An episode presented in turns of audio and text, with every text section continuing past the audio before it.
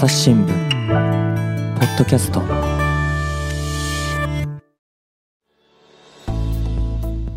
前回の続きからお送りします。そうすると自分が先ほど竹石さんがその覚われたら痛痛いかもしれないっていうのですとか自分自身で伝える工夫も必要になってくるっていうことなんですかね。そうですそうです。だからあのー、結局乗り合わせた人で助け合うわけですからほぼ初対面の方ですよね。だからそうなった時に初対面の方にしかもみんなパニックになりそうなぐらい緊急事態ですから長く会話をすることもできませんしそういう中でよこう簡潔にお互いがその支援をする側もされる側も何が今してほしくて何をしてほしくないのか自分は何ができて何ができないのかお互いがやっぱりあの簡潔に情報交換をしてじゃあこれをやろうということを判断していくってことが大事だしあのこれは立命館大学のあの障害のある学生さんの支援をあのしておられる方に取材をして、えー、酒井さんがお話になってたんですけれども、その時にもやっぱり自分の障害ってこともきちんと相手に伝える。っていうことも大事だとおっしゃってましたし。で、一方でやっぱりその救急隊の方もおっしゃったように、支援する側、まあ元気な側とちょっと言ったらいいんでしょうかね。そういう方も、私はこれをや、やることができます。っていうことをお互いがきちんとコミュニケーションするっていうのが、やっぱり何より大事になってくるってことが、それが一つの解決策なのかなっていう、それはなんか取材で感じましたね。でもそれを頭に入れとくか入れとかないで、こう、鉢合わせるのか全然違いますよね。うん、と思うんですよね。私もだから、歩けてた自分に、あの、例えばそういう場面に遭遇したら、あの、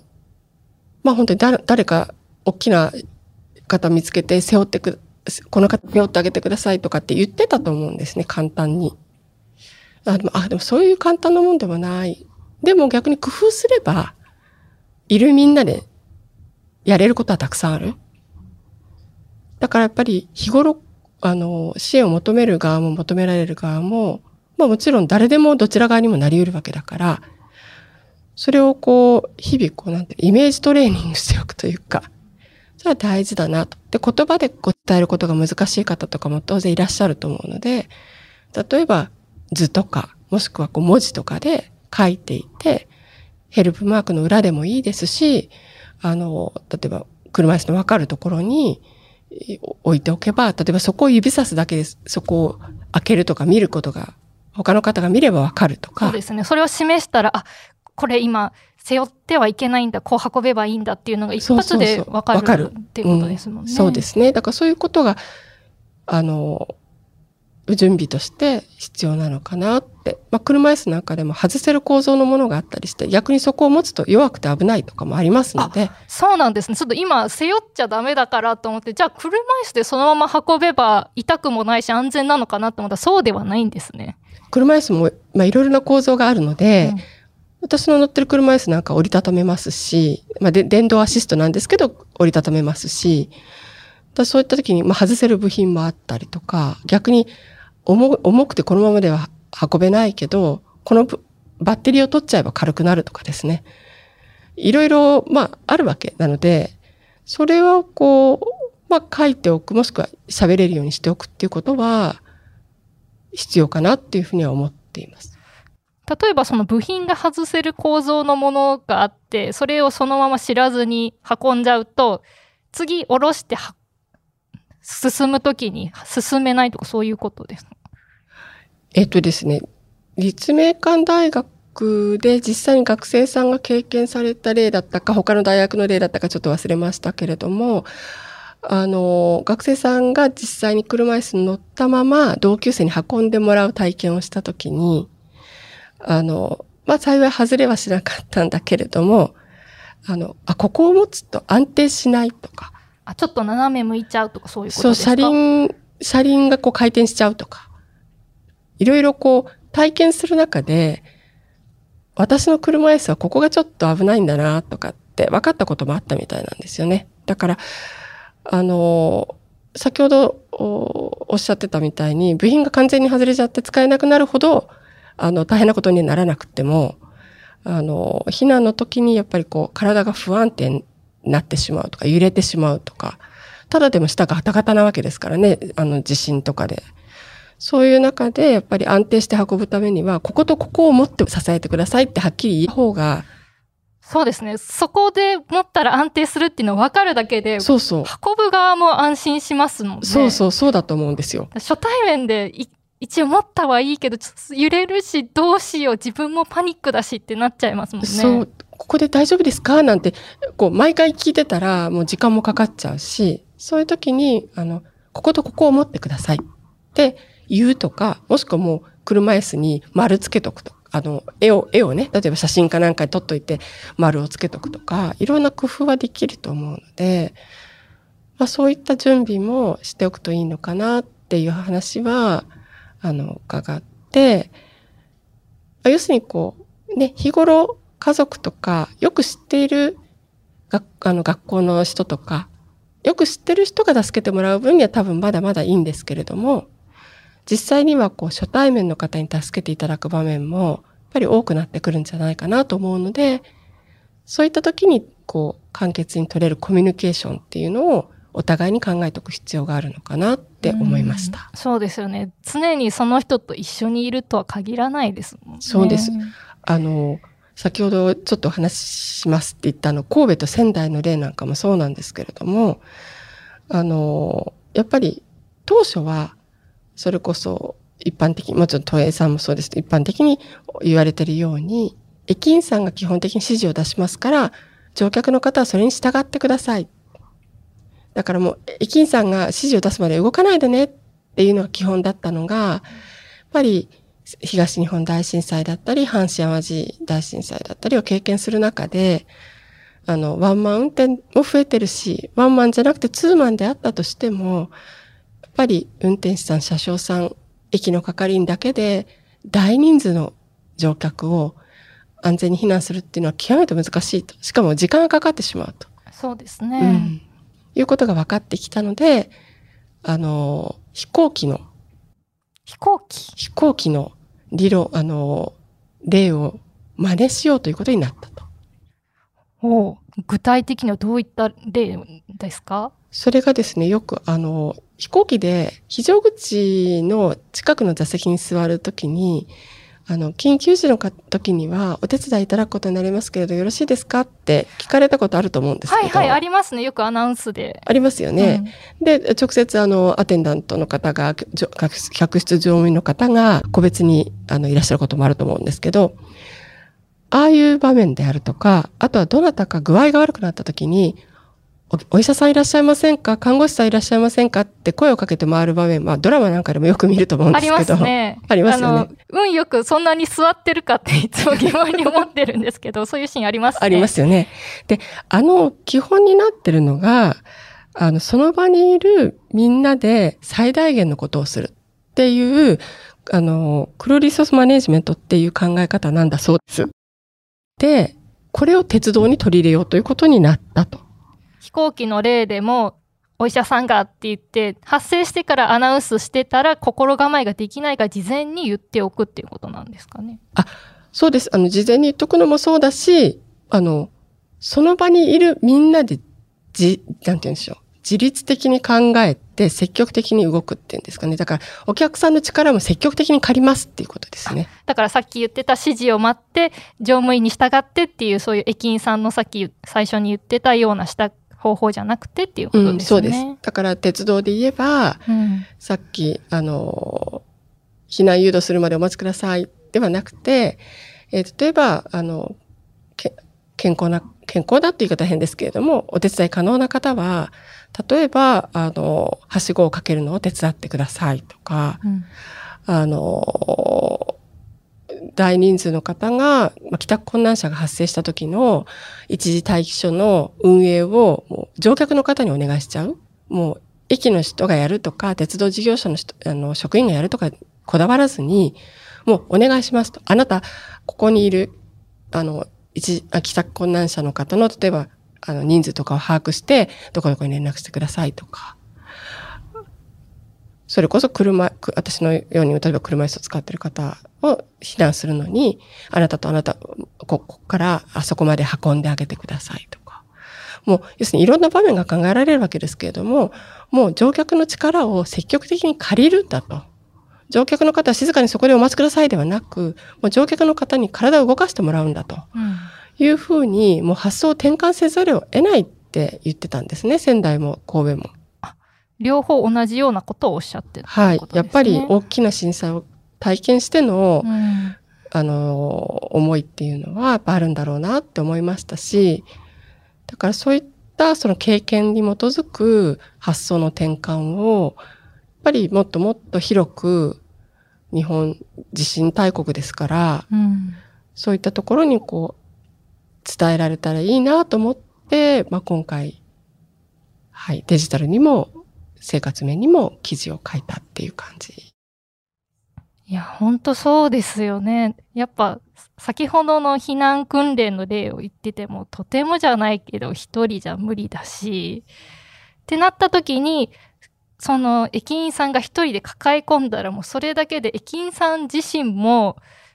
地震が起きたらパニックになるでしょうし、まあね、駅員さんは冷静だと思いますけどね。でも心の中ではね、うん。だと思いますし、そうですよね。やること多分いっぱいあるんですね。やっぱり路線、運行がどれぐらいあできるか確認もしなきゃいけないし、はい。それこそ津波とか、そういう可能性があるのかどうかって、もちろん避難想定はあらかじめしてるにしても、うん情報収集もあるでしょうし、そもそも車両が動かせるのか動かせないのかとか、もうあの、エレベーターも止まりますのでね、都営なんか少なくとも。だからそういった形の中で、じゃあどうお客さんを安全に避難するさせるのか、ルートを考えようとか、多分そういう方が、どんどんどんどん考えなきゃいけないこといっぱいあるわけですよ。だからそこは考えなくてもいいけど、例えば体を動かしてとにかく電車の中から人を外に出さなければいけないという判断を運転手さんがしたら、それに従って乗客が自律的に動けるようになれば、もっとみんなが、みんなが早くスムーズに逃げられるようになるし、その時に障害があるなしで、あの、大きくこう、何か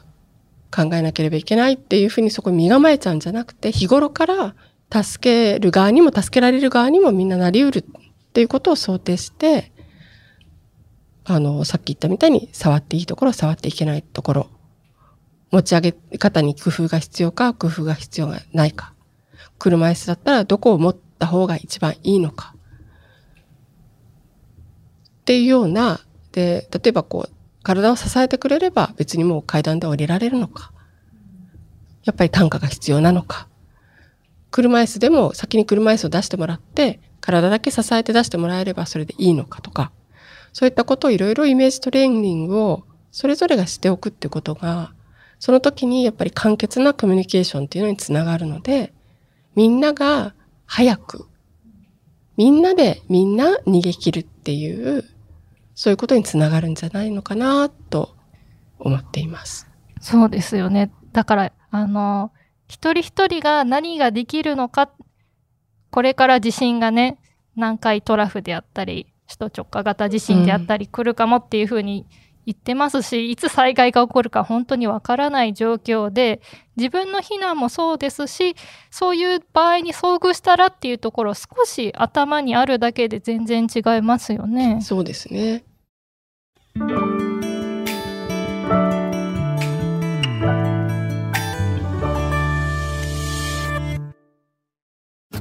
ながら聞きできるポッドキャストって私の生活スタイルにちょうどいい。朝日新聞のニュースレターに登録すると編集者が厳選したニュースがメールで届くよ。思いがけない話題にも出会えるよね。ちょっと新しいニュースの読み方。朝日新聞。だからこれまでは、例えば、あの、災害弱者の避難とかっていうと、あの、避難所のバリアフリーとか、うん、そういったところが進められてきたと思うんですよね。そうですうねん。でも実際にはじゃあ、避難所までどうやって行くのか。今回みたいに公共交通機関に乗っていた時に、じゃあどうやって避難所までたどり着くのかっていう動線を考えた時には、まだ正直言ってノープランな部分が結構大きいし、あの、災害弱者だけが頑張れば済む話ではなくて、さ今回の記事で書いたみたいに、結局乗客みんなで逃げ切るというふうに、あの、鉄道自体も発想を変えてる、生きてるわけですから、そうなった時には一般の乗客にも、一般のって言ったらいいんでしょうかなあの、まあ、自分で自力で逃げられるような方であったとしても、うんあの、助けを求められるっていう場面は来るかもしれないんですよね。そうですね。うん。だから、周りにそういう人がいたら、自分は何をすべきなんだろうか。もちろん津波天然湖っていう自分の命は自分で守るという発想はもちろん一番大事ではあるんですけれども、うんあの、まあ、釜石でね、あの、中学生が小学生の手を引いて逃げ切ったっていうのが、あの、報道されて広く知られてますけれども、あれも釜石の方のその話なんかをよくよく見てみると、やっぱり地域の方がまず逃げろってうん子供たちに言ったことで、あの、みんなが逃げ出して、で、小さな子の手を大きい子が途中から引き出す、引いて逃げ切ったりとか、保健室に寝てた子も、もう裸足でいいから逃げろと。地域の人が声をかけて、見回って声をかけてくれたことで逃げて、で、地域の方も助かった、子供も助かったっていう形で、多くの方が助かったっていうこともあったってことを考えると、はい。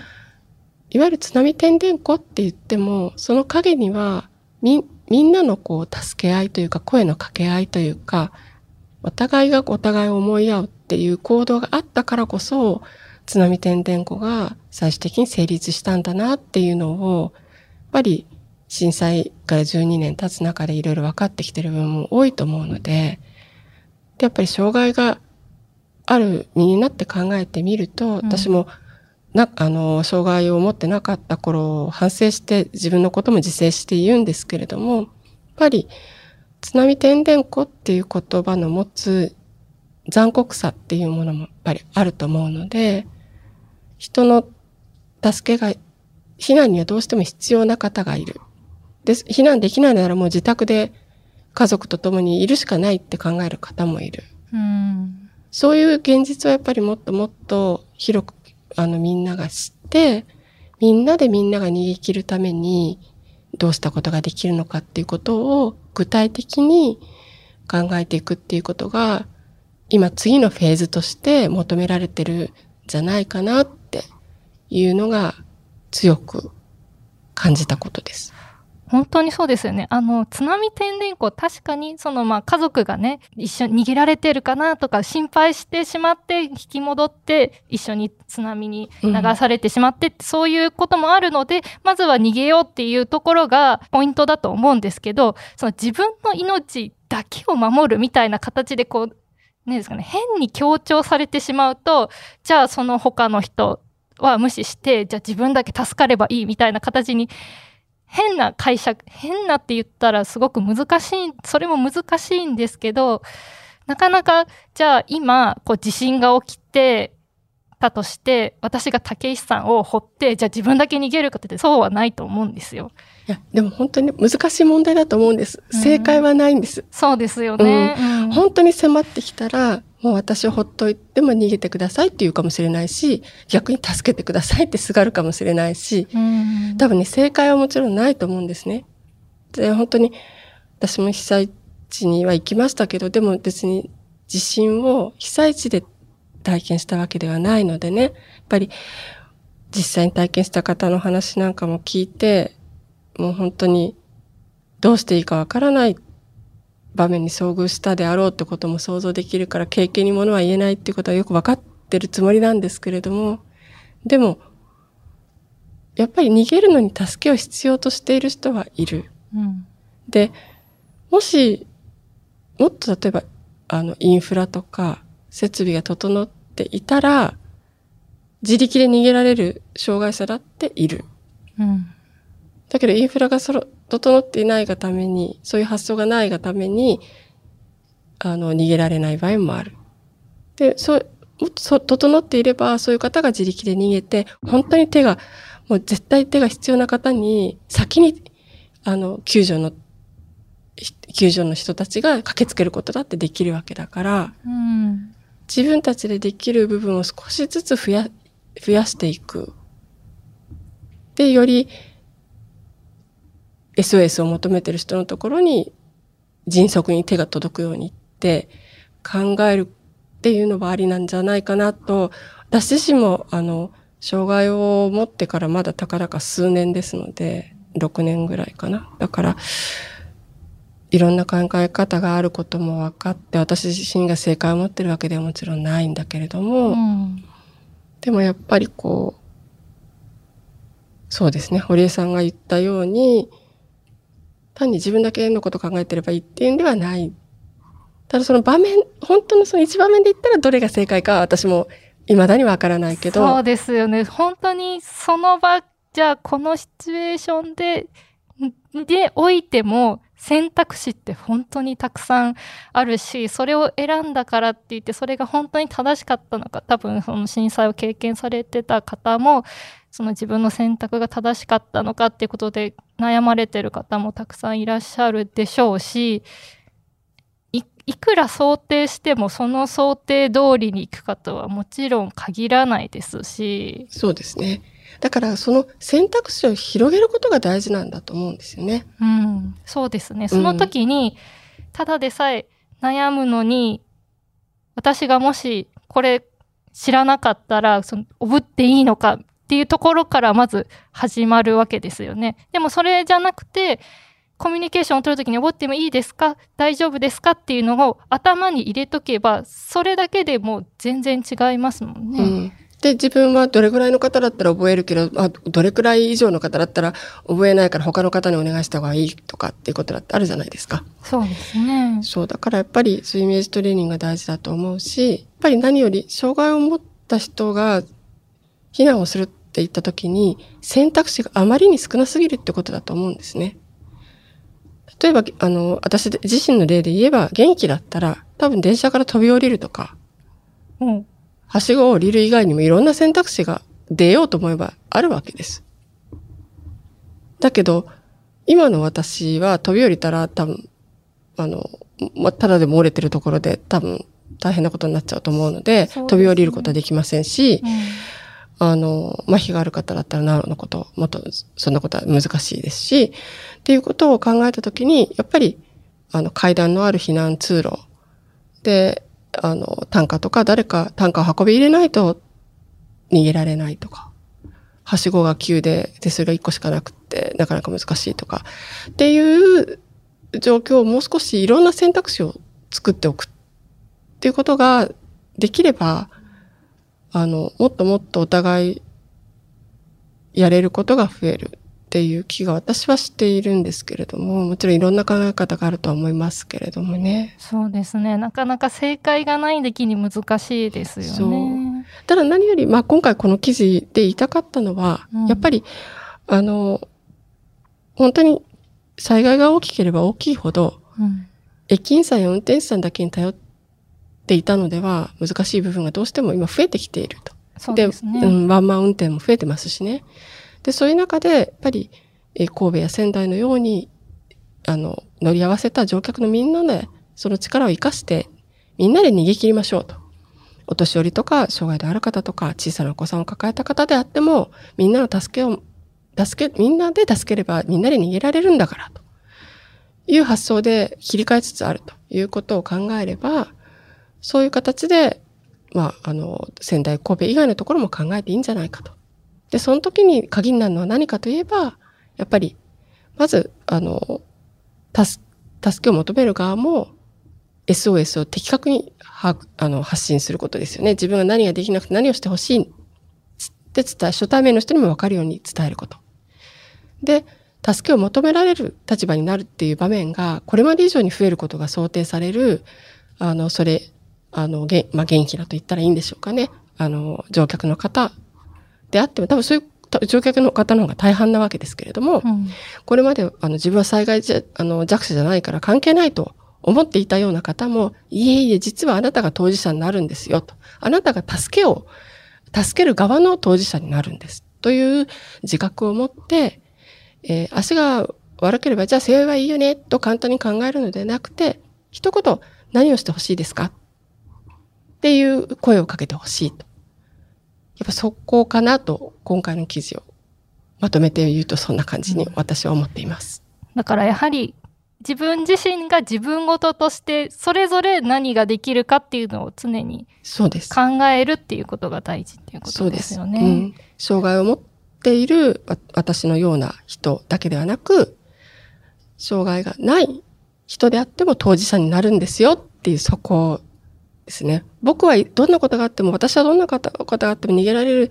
足も丈夫だし大丈夫じゃなくて、いや、丈夫だったら逆にあなたが誰かを助けることを求められるかもしれませんよっ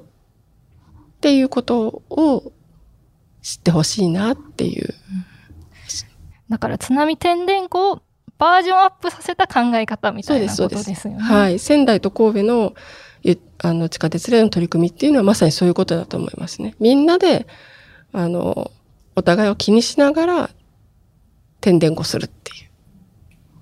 そういうことだと思います。もちろん、本当に津波のスピードとかね、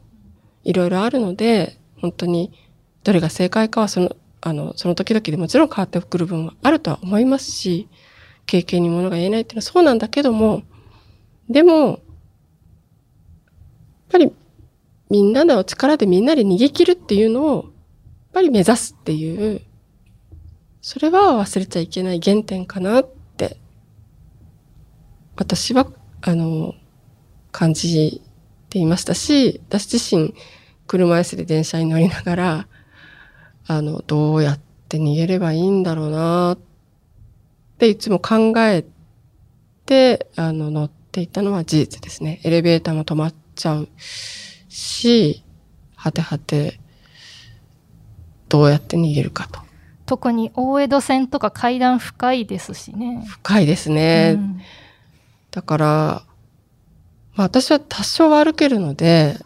ですけどは、まあそうですね、生えるようになってからも、はって上がるっていうのもありかなと思ったりしてましたけど、でもやっぱり人がこう混乱してる中で一人張ってたら、後ろの人つまずいちゃいますしね、だから、いろいろ考えたりはしましたね。どうやったら一番自分も周りも安全なのかなとか、でも私よりもっと障害の重い方がいらしたら、じゃあ私は何がでできるんだろうとか、うんを考えてましたね。まあ、下の道路が例えばそんなに壊れてなくて車椅子が使えるっていうんだったら、逆に私の車椅子をピストン輸送に使って、っていうことだってできるわけですよね。私がどっかに例えば一度避難するとか、まあどっかに、あの、落ち着いた後、私の車椅子で他の方を、例えば、あの、ご高齢の方とか、はい。ちっちゃなお子さんとか、目の、目が見えなくて、あの、初めてのところで歩くのがとても不安だっていう方とかだったら、私の車椅子でピストン輸送することだってできるんだろうなと思ったりもしましたし、やっぱり、お互いが何ができて、何をしてもらいたいかっていうことを、やっぱり、日々考えてイメージトレーニングしていくっていうこと、それからやっぱり、インフラ整備の中にも、そういうこう、いろいろな視点の持つ当事者の方をやっぱりその整備の段階から話し合いの中に入れて、やっぱりあの少ないからどうとか言うんじゃなくて、いろんなやっぱりあの視点で検証して、バリアフリーの避難ルート、避難方法っていうのを、ぱり社会もそういった形で整備を進めていく方向に変わっていくことを願ってるっていうふうに思っています。ただ、体育館とかをバリアフリーにする箱だけじゃなくて、そのルート、経緯のところも大事っていうことですね。大事、大事ですね。わかりました。ちょっと他にもいろいろ話題があるんですけれども、今回は一旦この辺で区切りたいと思います。はいあありがとうございりがました。とうございました。